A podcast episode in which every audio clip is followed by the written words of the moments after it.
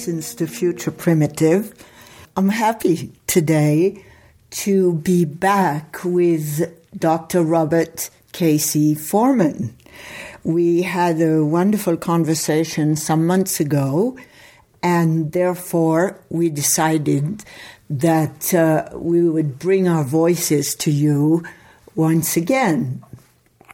So let me remind you, dear listeners, that Robert K.C. Forman writes with the authority of a lifetime of personal mystical experience, an international renown for his book, books, articles, and workshops about spiritual experience and the past. His latest book, we spoke about last time we were together, is Enlightenment Ain't What It's Cracked Up to Be. And so I'd like to begin by asking you, Robert, how is your experience with having Enlightenment Ain't What It's Cracked Up to Be published and uh, rolling down the road? well, thank you for that wonderful introduction, first of all, and it's a real delight to be here. I so enjoyed our conversation last time, and I have a feeling we're going to have just as much fun this time, and I hope the listeners enjoy it as much. Um, my experience with the book has been has been really gratifying, I would say. And also, um, it, there's been a lesson in it for me. The lesson was that um, my fantasy life uh, about what a book would do um, was pretty strong. You know, and I had this fantasy that this would sell a zillion copies right away, and and um, I, I've had to come to terms with the fact that it's that I'm immortal and I don't, um, you know, I'm not a famous person, and so the book has sold quite well, but it's not been a bestseller. You know, it's not sold a zillion copies already. Um, but the the gratifying part of it has been this, and it, it's sort of what I want to talk about today. But um, the gratifying part has been I've gotten personal notes from people, both people that I know and lots of people that I don't know and the thing that's been the most gratifying, Joanna, has been that so many people have told me that they see their own lives in my life. That, that my path has kind of stimulated a self reflection in people. And I've heard also from people that they've handed this book to their friend or their relative, and that has sparked a conversation between the person that's contacting me and their friend in a way that, that many of them, I mean, several have said, I've never had a conversation like that with somebody. Because the book is, there's a certain kind of intimacy and honesty about the book that I'm quite pleased about, that I keep hearing about. And it's that honesty that I think I, I, I was certainly trying to do in the book, but has the uh, the, I've been gratified by hearing how much it seems to have affected people and how, how much that honesty is needed in our society and how much it's been important for people to see it and hear it and know it. And so I'm I'm I'm very pleased with the response that I've gotten. I, of course, I wish I sold more books, but but I'm very pleased with with the contacts that I've had and the, and the people that have contacted me. And the sales are doing okay; they're not terrible at all. But it's not a bestseller. That's that's been the part that I, I you know that I had to come to terms with. It's like, oh, it's it's a book, cool, you know, but it's not the end of the world. So, um, this book can be bought on Amazon. Yes. And, um, it also is available through my website, through the book's website, which, and the book is called Enlightenment Ain't What It's Cracked Up to Be. And the website then is called Enlightenment Ain't, without the apostrophe, dot com. And so um, let's uh, make this book a bestseller. I was. Um, ready. Yeah, great. I was looking through it today again. I've, re- I've read it very carefully. And um, you know, I was struck once again by um, the humility and the simplicity that emanates from your writing, given that often there's so much grandiosity expressed with this word enlightenment. So, just for a moment, I'd like to ask you if you would talk about the non grandiosity of enlightenment and yet the beauty of it? Well, to some extent, that's the challenge that I was facing as I began writing the book, and as and as I began my life. I, I, I told you last time that I had an experience. I had a permanent transformation that happened to me at the ripe old age of 24. And my first thought, I, it happened in meditation, and my first thought was, "Oh, goody, goody, goody! This is this is enlightenment." And and it didn't take that long before I realized that whatever it was, it wasn't making my life amazing. It wasn't making me a Superman. It didn't make you know, it didn't make my hair light on fire. It to use Mitt Romney's term, Right. it didn't. It didn't. Um, you know, it didn't transform me. I was still struggling with anxiety and depression and whatnot. But I had this fantasy about what enlightenment was. I had a very grandiose idea of what enlightenment would be like or what it was about, what enlightened people were. And I had to come to terms with the fact that whatever this experience was, and I eventually did come to the conclusion, by the way, in graduate school, that what had happened to me was in fact what they were describing as enlightenment. Um, I had to come to the conclusion that, that it was not enlightenment isn't grandiose. It's not nothing, and that's been the interesting challenge to understand that. It's not at all nothing. It is an important human possibility. And it's the possibility of holding in full awareness one's own consciousness or one's own sense of being at the same time that you conduct your life and never forgetting, never for an instant forgetting that sense of consciousness, the sense of spacious openness inside. And you do that at the same time that you're engaged in your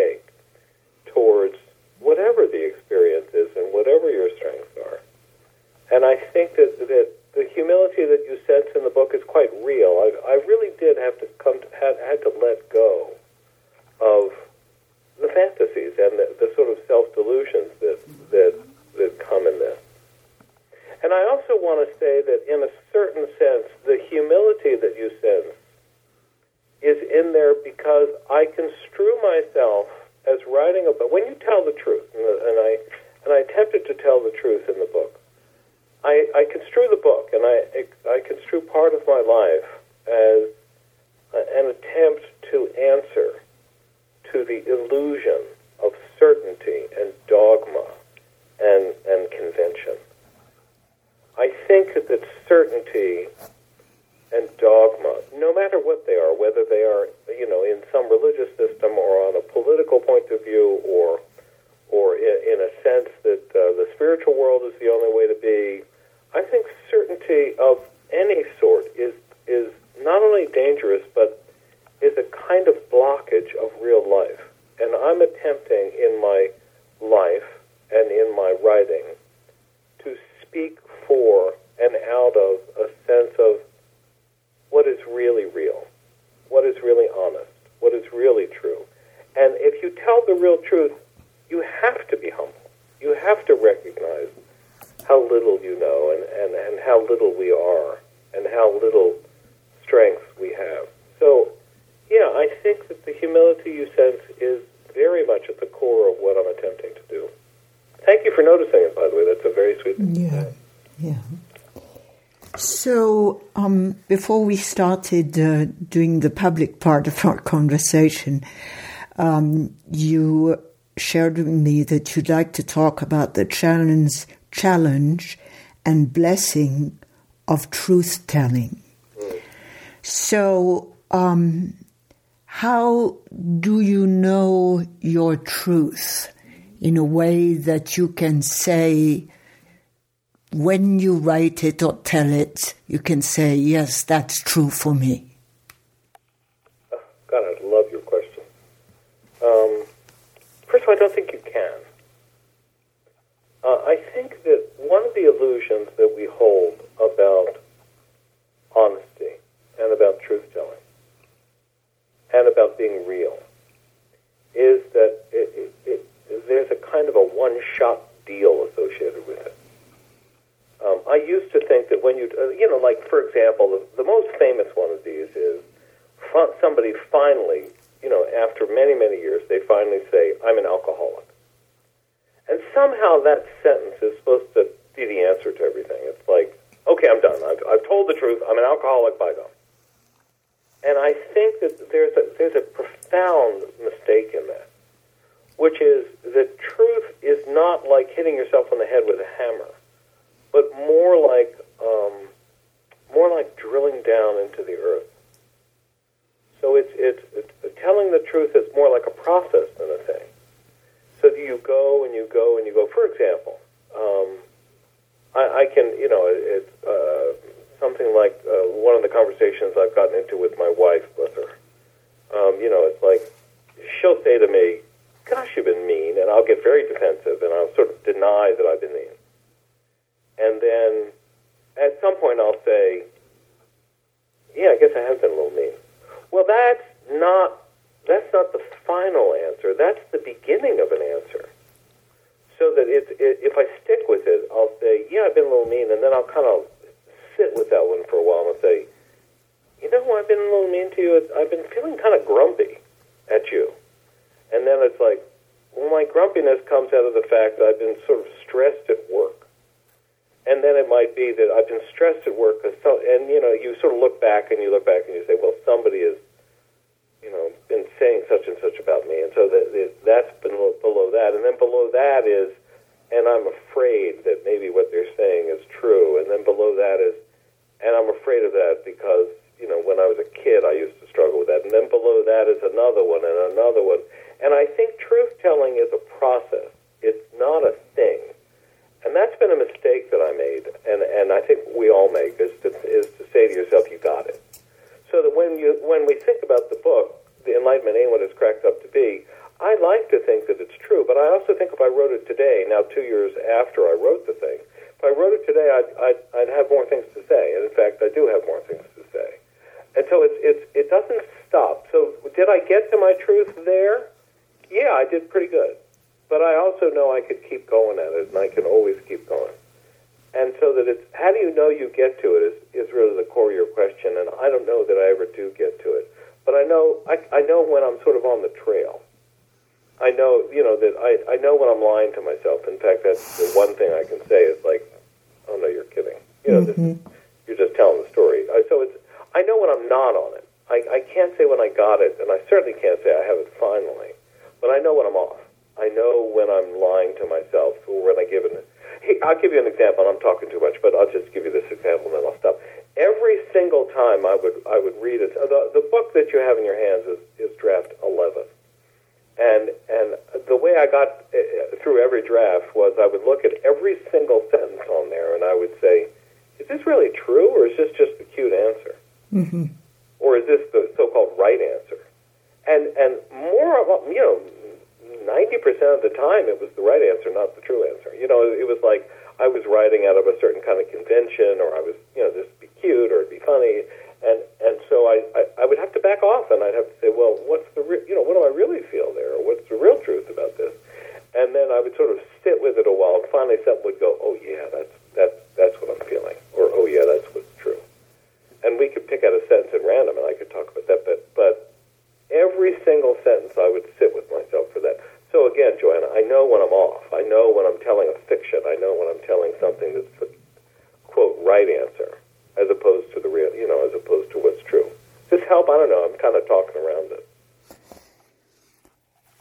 true for you like um, like I find it to be true for me?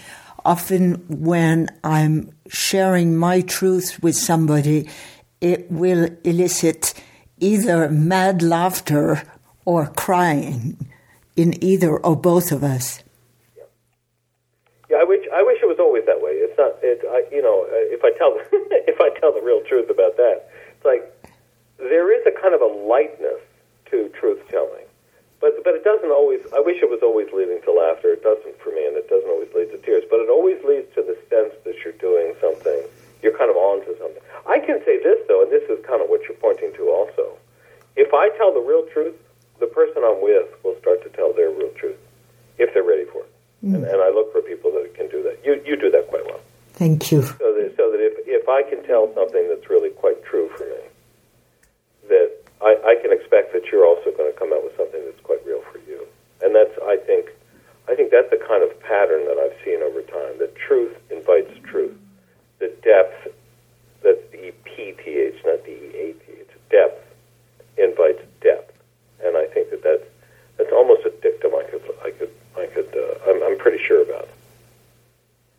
Yeah, I'm seeing it's like a, it's like a perfume, the release of intimacy. Uh, kind of press the button and intimacy begins to happen. Yeah. That's a very interesting image that, that truth telling is sort of like a perfume. It's almost like when you drop down, I can smell it. Yep. And when I drop down, you can smell it. Yeah, I think there's something in there. I think that's a lovely way to think about it. Okay, so I don't know how I'm going to formulate this question, but um, there is the. I, I, I don't know any other form of spirituality for me than living living when I feel that I'm living authentically. Um, so what what about this edge between psychobabble and the truth? Does that evoke anything in you? Uh, as I say, I always like your questions. um, yes and no, and and here I'll if you'll dare, if you'll allow me, I'll tell the truth here for me. Um, first of all, when I first started my spiritual path, it was very much a, a solo path. I, I was a meditator. I was very monk-like. I was dude. I would I would spend a lot of my time off on retreats, uh, and I take a retreat every year, a solo retreat every year. But but um, it, that was sort of all I knew. And over time, I began to realize, and this this is partly what enlightenment and what it's cracked up to be, uh, is about. But over time, I began to realize that that if enlightenment or if spirituality is going to have a real impact, it's got to impact on our life and how we are. And here comes your phrase when you start thinking that way. Here comes your phrase living authentically. And I'm completely in accord with the thought that it is authentic living that we're really after. And that is, I think, very much uh, on my mind. And I think when I talk about truth telling, I think the word authenticity comes to mind. But I, I don't see there as being a sharp line, and perhaps you, you're thinking the same way, but I don't see there as being a sharp line between psychological work and spiritual work. Mm. For me, the way I tend to think about those two is when I run into a particular problem, for example, um, well, there's a passage in the book that talks about success and failure, and that I was afraid of being a failure, that I was I was craving success, and success and failure are very much spiritual issues. You're attached to success and you have to be successful, and that's a spiritual matter. But it also has psychological issues underneath it or connected with it. And I had to be thinking about who were my parents and what was my I was attempting to get love by means of being successful and I had to name all that stuff for myself as part of the process of slowly and painfully letting go of the whole image of being successful and being a big shot. And that, I think, is sort of standard for me that, that when I'm really working at letting go of a particular issue or if I'm really working at, at, at becoming more authentic, I have to also work at what is stopping me from being authentic. And there is the place of psychology. Psychology deals with problems and where you're screwed up and what you're attached to and what's underneath your attachment. I don't think that to solve something psychologically is enough to move it forward spiritually. I think there's a kind of an opening up into greater reality that the spiritual path points to. But I think that anybody that denies that the psychology is involved with that is just kidding. You know, it's, it, there's, a, there's a certain kind of self delusion, uh, almost a spiritual bypass. Sooner or later, you have to say to yourself, "My mom would." I, you know, I grew up thinking my mom was going to love me if I was more blah blah blah, and that's a huge deal. And if if you're going to let go of that stuff, if you're going to let go of whatever this pattern is, like for me, success and failure, I have to come to terms with the psychological structure that's behind the craving and whatnot. And it, it, it's right there that psychology it, it does play a role. So I, I want to say that the two are connected, more like flip sides of a coin than like divided like black and white are. Hmm? Yep.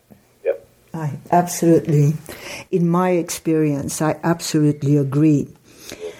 And going back to the matter of truth, and yet uh, for me, sitting in AA meetings for 20 years and listening to people tell their truth, I mean, and and knowing when they were really giving their truth is what led me to be a lot less dishonest. so yeah, I think I think what I'm hearing in, in your statement is that you, you know when somebody's telling the truth and when somebody's giving you a rap, and they're very different in quality. But it changes. It it changed me. Yeah, um, hear that. Here's the here's the word I've been wanting to mention um, for a few minutes, and uh, I wanted to say encouragement is what it's cracked up to be. encouragement. Yes, yes. yes. So, um, anyway, here we are right now, and uh, I think I'd like to ask you.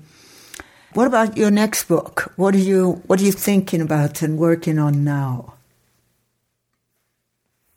Well, thank you for asking, and, and it's it's early in the process. Um, but I, I think that what I've been learning since writing the, the last book, and that last book was my tenth book, I think. So this next one is God, it's eleven. Um,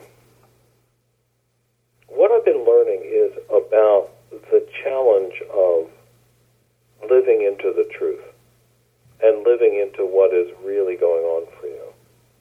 And it's it, and it's both um, it's both kind of scary. Truth telling uh, is both kind of scary, but it's also um, well. Let me let me see if I can refine that word "scary" a little bit. Um, truth telling. If I tell the real truth, and this is a this is a kind of message that I've been learning from my colleagues uh, in, in connection with the Soul Jazz program uh, that if I tell the real truth, I can almost identify when I'm telling the truth because I'm feeling some anxiety about it, because it feels a little risky. And it's that anxiety that's a kind of both a kind of marker and a kind of invitation. I used to think that the anxiety I would feel about something is like scary. And that's not quite where, what I feel about it now. I feel like the anxiety that I feel about telling something to myself generally, but certainly to another person, the anxiety that I feel is, is healthy. And it's not only healthy, but it's, it's a marker of something very cool coming up. So that when you and I talk, or when I talk to somebody, uh, you know, and the truth feels like it's, it's beginning to emerge, I can almost always pick out when it's emerging because I go, ooh, I don't want to say this right here. Or, ooh, what's this? You know, where am I going here? Or, ooh, do I dare to say this to myself? Or, and that's that's interesting. So that that's a, that's a piece of it. So if there's a if there's a leitmotif leitmotif. I want to be I want to be helping people kind of explore in their lives, and I want to explore in my own. It's the leitmotif is about breaking out of our boxes and and, and speaking into what is really real, and speaking into that that sense of the slightly risky, because you know you're telling what is really real for you. And I, I find that process just unbelievably delicious, don't you? I mean, I know you know this when you speak the real truth, you just are. It, it's almost like you're in love because it's so new and so alive. I, I had an extraordinary experience uh, the other day as um, I, w- I was in a business situation with somebody and they made me a proposal and uh, I didn't answer this proposal for weeks, and it was terribly rude. And I was in my shower, and uh, I realized that the reason I wasn't answering them is that I had an expectation of them. I thought they were going to save me, and um, they hadn't done that. And this had nothing to do with them. it was my own story I made up about being saved by them. And this is a business situation. And so I went to my computer and I wrote to them. I said, you know, I just thought I was like this race car person and I was going to wear this, um, I was going to wear this shirt with the name of your company and you were going to pour millions into me. And it had nothing to do with you. And so I'm so sorry. I was so rude. And uh, then I felt totally released. And the beauty of it is that they answered me with hugs and and thank you for telling the truth and let's renegotiate and so I went, oh, this can even work on a business basis if you're dealing with people that that are congruent with who you are. You know, I think that's a very, very interesting thought. There's, there's a couple thoughts in there. Let's let's let's take them one at a time. The first is that when when you had to kind of look at yourself, truth telling in my world, the way I conceive of it, always has to do with telling the real truth to yourself, and it's always about you. Truth telling is not about the other guy. It's, you know, it's like it's never about you look fat in that dress, or you've been mean to me, or you're you're you know you're really irresponsible it's always about me. If it's going to be useful, it's always about me. So it's about have I been mean to my wife? Have I been dishonest with you? And so what you did when when you were in the shower was you said to yourself, "Oh, I see. I've been expecting that gang to save me."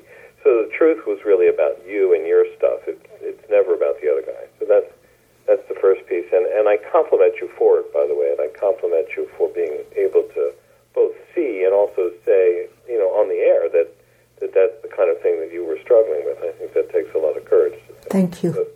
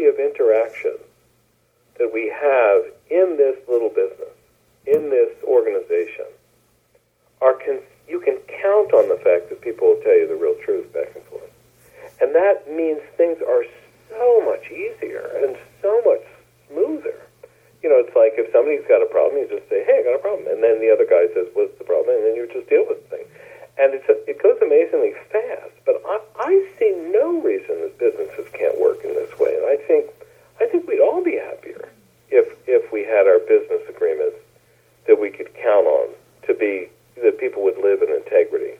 I mean, of course, you still have to write the contracts and you still have to, you know, say in particular what you're planning on doing and what the financial arrangements are.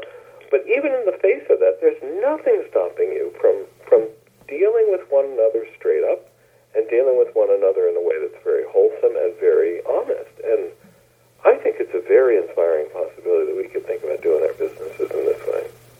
Yeah, I think I think that's exactly right. I, I think that that was one of the most beautiful experiences of my life. Um, just to drop into that and totally feel released by it and uh, go back to these people. And it, I mean, I'd like you to speak about because there's there can also be tremendous compassion in telling the truth. I mean these people thought I spat in their face because they were bad, I'm sure. Hmm. And it goes back. So you're telling them the real truth with compassion towards them. Yeah, exactly. I mean, just in the sense of what I I shared with you before that um, that I I got sober when somebody said to me, "Have you no compassion for God?" And I went, "Wow." oh my goodness. You know, I, at that moment, I didn't objectify God. And that saved my life. Or objectify these people at this corporation. Yeah, I think, uh, I want to, uh, let's think out loud a little about this notion of truth telling as, a, as an act of compassion. Yes. I know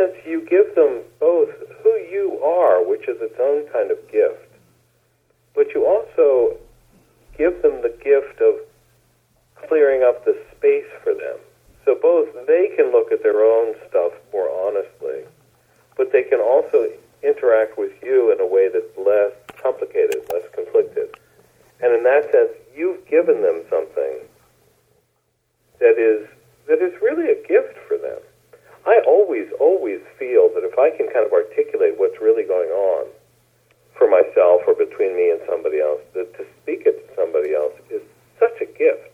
You just clear out all the crap that's been between you two, and you just say, "And here I am." You know, here is what it is. So I think truth telling is, is an act of enormous compassion, though it doesn't look that way. It's not like you're giving somebody food but you're giving them sort of the food that is being alive. I always feel like when I share with somebody what's really going on, that it's, and then they share it back with me, it does feel like a certain kind of nourishment or food. So that if you think about telling somebody the real truth as a gift of a certain of that kind of human food or human quality, I think there's something in there that we can say, you know, to speak truth is a compassionate act. It is a gift that you give to somebody else. I think it's a beautiful thought, Joanna. So, how would you write about that? By telling stories of moments? How would you do that? You know what I would do? I mean, and, and to some extent, enlightenment ain't what it's cracked up to be. Does this? I would I would allow myself the privilege of being confused about it in writing, and I would allow myself the, the the privilege of going through the process with another with the reader of to say, you know, here's where I struggle, dear reader. Here is here is what it is to give a gift to somebody. And I think, and and that word I think would be in there. Is uh, one of the things I found myself doing in, in enlightenment and what it's cracked up to be is um, not every sentence, but many many sentences, and certainly every paragraph has something that's a kind of bit of self crit, a, a bit of kind of saying I think. You know, I can almost open the book at random and I pick out a sentence you know, for example, I just opened page 96 and I said, frankly, I think the spiritual challenge of today is greater than it was in traditional times. Mm-hmm. We have to confront our own and other people's sexuality every day, overtly and often publicly on the street, on the TV, the theaters, and in the internet. Notice that the paragraph starts with, frankly, I think. You know, it's like that's, that's sort of where we are. You know, if we tell the real truth, we know extremely little you know, it's like I know what I think right now, but I don't know what is what is absolutely true. I think the difference between where I am and probably where you are and where my rabbi was or where a Catholic priest is is that you know, or where I used to be as a spiritual teacher is I used to think I knew everything. I think I used to think I had the truth. And that there's a kind of struggle to, to discover what is true and in that act, you're offering somebody the privilege of struggling back with you. And I think if I was to write about this, it would be right in there that I'd be writing. I'd be looking to say, I, I don't know about compassion, but this does feel kind of compassionate to me to share with another. And this does feel like a gift of life. But doesn't it, coming back to this, doesn't it feel to you like when you share with somebody what is real, that is, there, there's such a sense of, of sort of feeding each other, of, of, of nourishing each other with what it is to be a human being. I think that it's, I think it's more nourishing than carrots. You know, it's just, it's so delicious to, to share with another human being where you struggle and what you don't know and what you do. And so I, it would be in there that I'd be trying to do this, and I would be trying to be honest with somebody about my own struggle to make sense of what it is to be human, telling, you know, telling what's really so for you.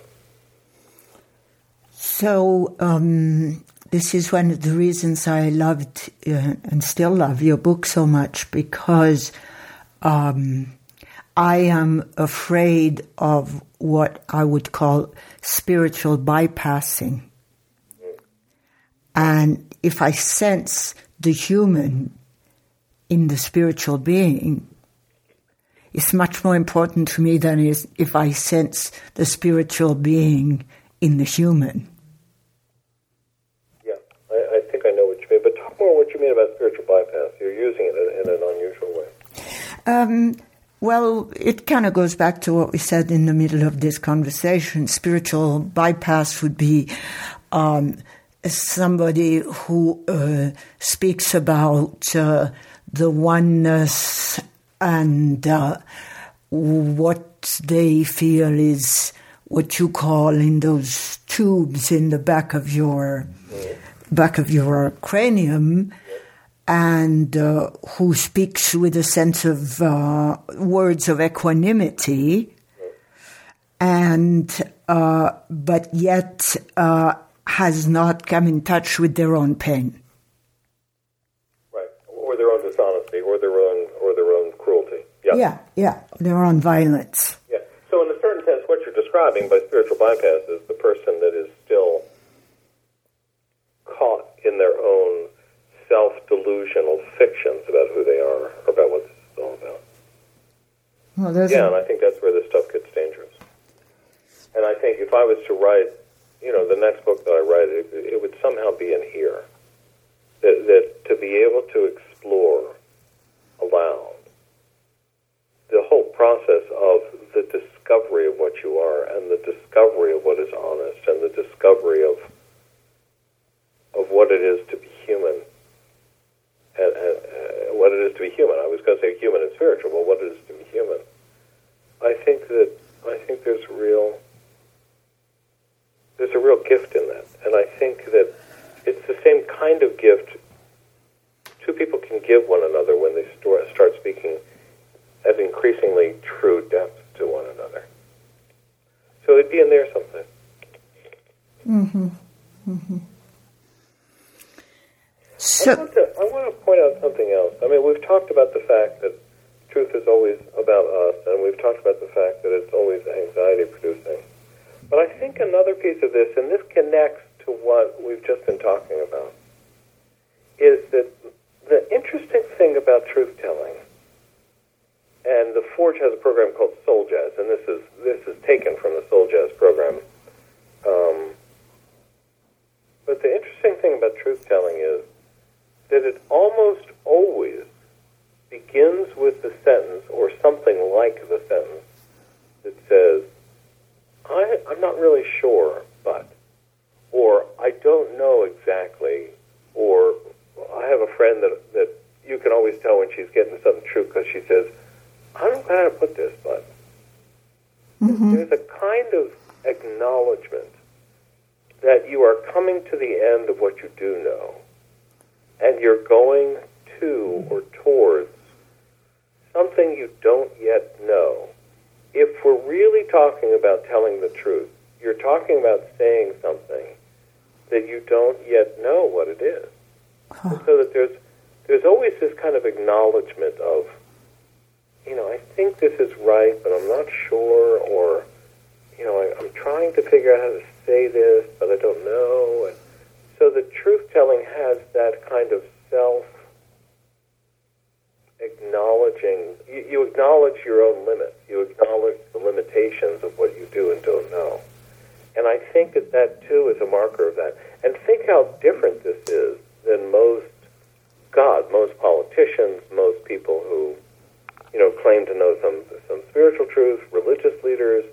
I mean, when's the last time you heard a priest say, "Gee whiz, I don't know"? You know, when's the last time you heard a spiritual teacher, some guru type, say, "I really don't know"? Right. But I think that th- those are the spiritual leaders I want to hang out with. Those are the ones that I want to be with because those are the ones I think are actually telling themselves. Yeah, so truth contains humility. that's right. That's yeah. the word you started with. Yeah. Yeah, that's exactly what humility is about, isn't it? Yes. Yeah, I d- yeah now I get you. Yes. I don't know. I don't know. I don't know. Yeah. So, um, Robert, what would you like me to ask you next?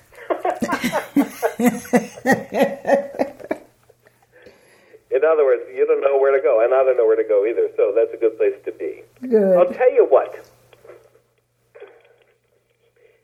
If I, uh, you can ask me this, but I'm also going to ask you this, and I don't care who goes first. But if we if we talk about telling the truth, I'd like to invite you to speak of what you're feeling just this moment, and I'm, I'm and, and you're welcome to ask me the same question because to some extent we're kind of theorizing about it. But if we actually start exploring out loud where we are right this moment, I think that that's honest with people because I think both of us are going to be sort of discovering aloud. So I'd like to invite you to explore that, and you're welcome to ask me the same question back. Okay. Ditto vice versa. okay, I'll I'll start. Um, I'm uh, feeling playful, which has two sides. I always start to always. I often start to joke when I'm uh, when I'm uh, called to be vulnerable. Uh, I'm um, feeling uh, excited about this conversation. I'm feeling I'm feeling shy. You wouldn't think so, but I am shy. I'm feeling scared because I always feel a bit scared. And uh, I'm feeling peaceful at the same time. Okay, you're it. Oh, I'm, I'm happy to be it, but let me respond to you a little bit. Uh, first of all, thank you. I think that there was some real there's some real bits of Joanna in there, and I really appreciate hearing it. This, uh, I, I, I do feel the playfulness, and I also feel the, the the tenderness of this expression of being shy, and that you're playful in part because you're kind of ducking. I think that's very self-aware and self-revealing. And the fact that you feel peaceful in the middle of all that is very interesting to me. I'm not quite sure what to make of it. As for me, uh, the thing that w- when when I was asking you that question, and I sort of reflect back and and sort of feel it now, I, I think in a funny way, um, the thing I feel mostly right now is mournful, and and the the sense of the sense of um, melancholy that I that I feel right now, a kind of mournfulness, is in a certain way that uh, that you and I have never met, and that I, uh, and I feel very both very intimate with you, but also very far away. In other words, even though we're you know a thousand or two thousand miles apart, I also feel very close to you. And this, this is our second conversation on the air, and, and I think that there's something that begins to develop that's, that's very delicious and very humane. And in a certain sense, it sort of feels like, oh, why is this lady living so far away? It would be so nice to just be able to have a cup of coffee with you and, and share with you. So there's a kind of longing in, in my sharing with you. There's a kind of sort of invitation for depth that I often feel a longing for I think that that um, I'm also though also feeling a little um, shy isn't quite the right word, but I'm also feeling a little um, pulled back, and not pulled back from you, but pulled back because this is a show that's you know there's a conversation that's going to be listened to by other people, and I don't know who we're talking to, and I'll never know who we're talking to, and and there's a kind of oh, you better be a little careful here. You don't know what somebody's going to do with what you're saying, and so there's a, there's both a kind of longing to be uh, just sort of be able to hang out with you, but there's also a sense of a wariness that I'm feeling a little bit of, and it's it's all it's a kind of structure, structural wariness, if you will. I'm, I'm a little wary of all the people that may be listening to this that I have no idea who they are. So that also pulls me back just slightly so, so that there, perhaps that's part of the longing that I feel. There's a kind of there's a kind of deepening quality that I'm I'm engaging with with you, and there's also a slight holding back. Maybe that's what the longing is. There's also a slight holding back from you and from from our listeners because I kind of don't know who's with us here, and, and I'll never know. So that there's a kind of an ambiguity I'm sitting in. There's a kind of on again, on, you know, a kind of come here, go away quality to it, or a a sense of a conundrum we're in the middle of. And that feels very, not confusing to me, but just um, kind of, it feels like a very complicated moment. On the one hand, I feel increasingly open and intimate with you. Intimate, obviously not in a physical way, but intimate in the sense of sort of being able to share. And at the same time, I feel like, uh-oh, I better not go too far. I, you know, have to be slightly careful here. And so there's a kind of a, you know, sort of reaching out, and pull, reaching towards and pulling away almost mm-hmm. at the same time with you. Yeah.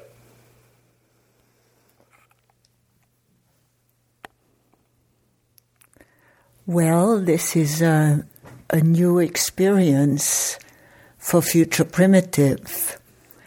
And uh, I think um, truth telling is very much about courage. And I celebrate and trust that courage in you. And so I say, let's offer that come here, go away, slightly timid, but very brave, considering the other the other interviews I've done. Let's let's offer this little little flower of intimacy to whoever it is that's listening. You know, I would also add one more thing to this, and it's, it's something I've heard in connection with uh, Enlightenment Ain't What It's Cracked Up to Be. Uh, quite a number of people have told me that they've shared the book with another person, and then that, that, that sharing has been more intimate than they've had.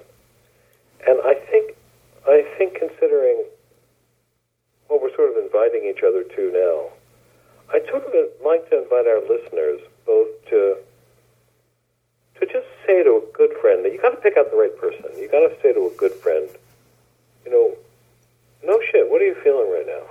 You know, no, let's not bullshit. Let's just say what's really going on here.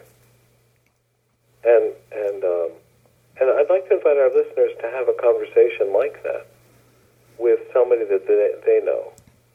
I mean, the nice thing about the Soul Jazz program is that, that it actually trains people to do this a little better, and, and I think it's moderately effective. But um, I, I think that that the invitation is there to have us all share with one another. God knows we can use it. I find that the only thing I want to do is to be with people that want to be able to share at increasing depth with me. And if I can engage with somebody that way, then I feel like my day is wonderful. And if there isn't any of that, I just feel like it's a kind of a dry day. And so I'd like to invite our listeners to have a conversation with their friends and to say to their friend or their family or their husband or wife or lover, no, really, let's see if we can tell the real truth about this and just get all the ambiguity and the confusion and the the I don't knows out as opposed to in and just let it be. I think it does take courage to do that. But if there's one thing I'd like to invite more people to do, it's to live in and with that kind of courage. Yeah, I think it is a kind of an offering to folks. Well done. I I think that's wonderful. You know, I'd like to, I'd like to say one more thing. I don't know how we're doing. On, how are we doing on time? Well, we we we need to uh, bring the circle around soon, soon, soon. Well, let me let me just say one more thing, and and and that is um, something that I know you're going to understand. I hope our listeners understand it too. When I share what is really true with people, and I think this is the connection to the word enlightenment. When I share what's really true for me, there's a kind of an opening up, and I'm feeling it right now. You said you said at the end of your self-description that you were feeling a little. Um, you, you also felt some silence in the middle of it, or a sense of presence in the middle of it. I think that when we tell the real truth, there's a sense almost like our chest becomes an inverted funnel, so the big part is facing out, and it's it's almost as if you. It's almost as if, as I'm talking to you, I feel my chest sort of open up like a big funnel and it and I'm not sure if it's if it's you or the the spirit or something else that I'm feeling, but there's a sense of opening up into a kind of think that when we tell the real truth, the closer we get to the truth, the more we open up like that, the more our chest becomes that great, enormous funnel out to the world. You know, we sort of open out into the world. And that, I think, is so delicious. It's just a very good feeling, and it feels like you're being very alive and connected at the same time. And I think that that's that too is what I'd like to invite our listeners into that sense of spacious honesty. And the more honest we can do, we can do, we can be, the more spacious we can feel. And I think that that's just the best gift we can give each other. Well, uh, Robert Forman, it's 1.11 on my clock. Oh, back to reality. right. But 1.11 gives us a little space for uh, fantasy. And uh, so um, let's have one of these conversations again in a couple of months. Oh, man, I really look forward to that. You're just such a wonderful conversationalist interviewer, and I just love talking to you.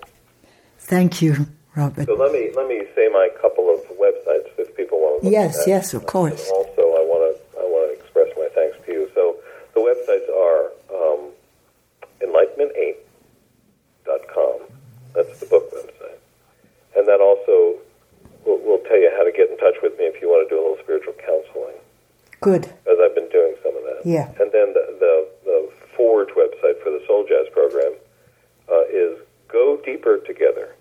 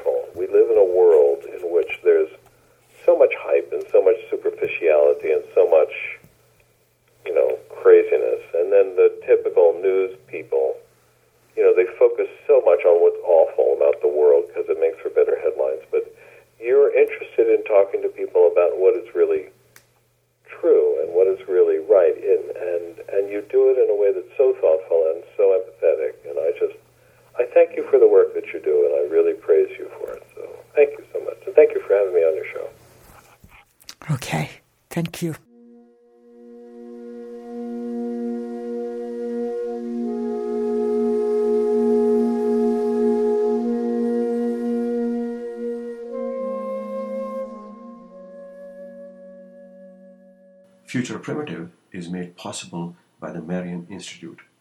If you enjoy these podcasts, please consider supporting our work by making a tax deductible contribution online at futureprimitive.org.